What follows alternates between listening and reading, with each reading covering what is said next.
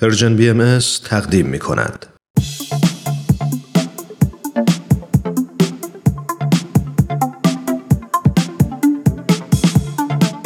همراهان عزیز وقتتون بخیر. امیدوارم هر کجا که هستید خوب و خوش و سلامت باشید.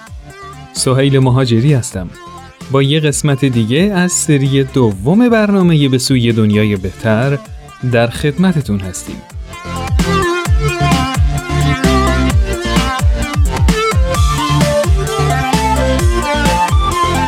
این قسمت از برنامهمون در رابطه با تأثیر فعالیت های گروهی در کیفیت یادگیری هست. با ما همراه باشید.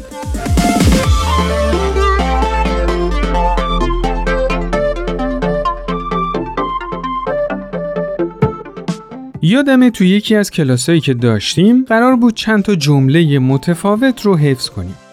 اولش خیلی سخت به نظر می رسید ولی معلممون پیشنهاد کرد این جملات رو به صورت گروهی حفظ کنیم. قرار شد به ترتیبی که نشستیم هر کی فقط یک کلمه رو حفظ کنه.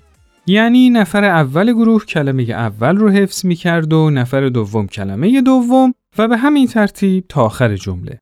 بعد به قیافه افراد که نگاه می کردیم همون کلمه ای رو که اونا حفظ کرده بودن و می‌گفتن یادمون می اومد.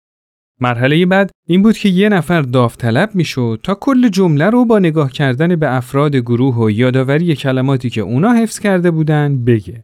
هر جا که گیر می‌کرد فردی که اون کلمه مربوط به اون بود کمکش می‌کرد تا بالاخره جمله رو تموم می‌کرد.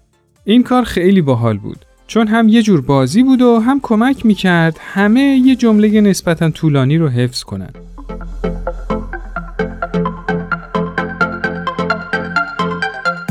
شما چه خاطره ای از تأثیر فعالیت های گروهی تو یادگیری هاتون دارید؟ چند نفر از شنوندای عزیز زحمت کشیدن و خاطراتشون رو برای ما ارسال کردن.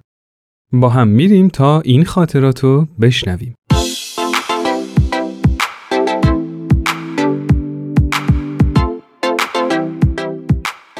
بهترین زمانهایی که ما تو مدرسه درس یاد می‌گرفتیم زمانی بود که مربیمون ماها رو تبدیل به گروه های کوچیک می‌کرد و به ما کارایی رو محول می‌کرد که قرار بود انجام بدیم. گروه های کوچیکی که در این حال با هم رقابت داشتیم. ولی اگر ضعفی فرضاً من در یه موردی داشتم یه چیزی رو نمی‌دونستم از افراد گروه هم کمک می‌گرفتم. اونا هم چیزی رو که نمی‌دونستن از من میپرسیدن. و وقتی که با هم فعالیت می‌کردیم درس رو خیلی خوب یاد می‌گرفتیم.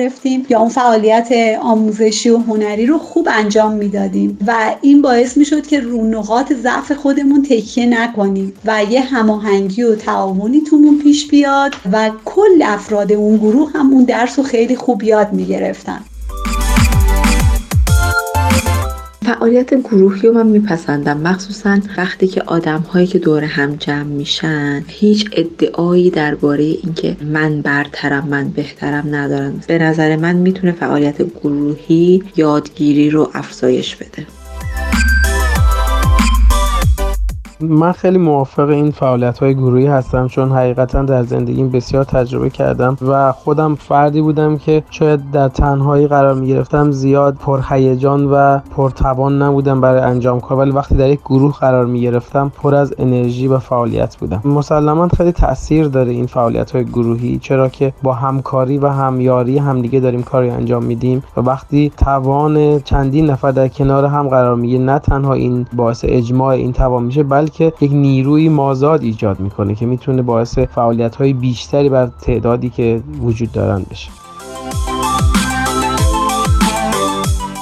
ما یه کلاس آزمایشگاه داشتیم که باید کارهای عملی رو تو تیمای چند نفره انجام می‌دادیم. یا زنگ ورزش ها که مثلا والیبال بازی می‌کردیم شادترین روزها و خاطرات دوران مدرسه بود که تو ذهنم از فعالیت های گروهی باقی مونده. به نظرم بیشترین تاثیر کار گروهی اینه که یاد می‌گیریم از استعدادهای مختلف در کنار هم بهتر میشه به یه هدف مشترک رسید فعالیت های گروهی اکثر اوقات نتایج بهتری داره چون هر کسی از نظر فکری خودش مسئله رو می‌بینه می‌تونه کار تقسیم بشه و افکار هم که خب به هر حال متفاوت هستن و می‌دونیم که حقیقت شعای ساطعه از تصادم افکار هستش. پس زودتر و بهتر می‌تونیم به حقیقت برسیم.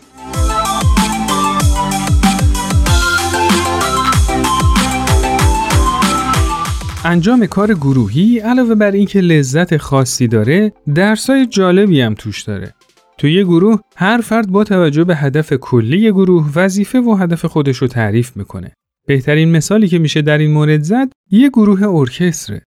توی یه ارکستر بزرگ سازهای زیادی هستن که هم از لحاظ ظاهر با هم فرق دارن و هم نوت‌ها و ملودی هایی که می‌زنن فرق می‌کنه. بعضیاشون اصلا ملودی نمی‌زنن و فقط بعضی وقتا یه ریتمایی رو اجرا می‌کنن. حالا دو تا نکته رو دوست دارم با شما در میون بذارم. یکی این که ملودی ها و ریتمایی رو که هر کدوم از این سازها می‌زنن اگه به تنهایی گوش کنیم شاید خیلی کامل و با معنی نباشه و در واقع صدای هر ساز توی گروهه که هم معنی پیدا می‌کنه و هم به صدای کلی گروه معنی میده. موضوع دوم مسئله ریتم و زمان هست. شما فرض کنید هر سازی بخواد نوتی رو که براش نوشته شده هر زمانی که خودش دلش خواست بزنه بدون توجه به هماهنگ بودنش با گروه اون وقت شما چه صدایی از این گروه ارکستر میشنوید اصولا وقتی کلمه گروه یا تیم مطرح میشه یکی از معانیش این می‌تونه باشه که یه هدف بزرگی وجود داره که رسیدن به اون برای هر فرد به تنهایی یا غیر ممکنه یا خیلی سخته و یا خیلی زمان می‌بره همینطور توی یه گروه وظایف تقسیم میشه و همه سعی می‌کنن که با هماهنگی کامل با هم وظیفه خودشونو انجام بدن. تو یه گروه دیگه هیچ کس فقط به نفع شخصی خودش فکر نمی‌کنه بلکه می‌دونه که موفقیت اون در گروه موفقیت گروهه. حالا شما فرض کنید تمام افراد یه جامعه از بچگی توی محیط آموزشی با این اندیشه و فرهنگ بزرگ بشن. تصور کنید توی چنین جامعه ای چه روابط عالی می‌تونه بین افراد وجود داشته باشه؟ به نظر شما چطوری میشه به این الگو رسید؟ نظرات خودتون رو حتما برای ما ارسال کنید.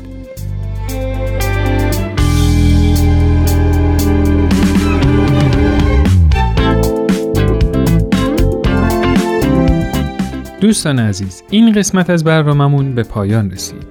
شما می‌تونید این برنامه رو در تارنما شبکه های اجتماعی تلگرام و SoundCloud Persian BM دنبال کنید و از همین طریق هم با ما در ارتباط باشید نظرات و پیشنهادات خودتون رو برای ما ارسال کنید.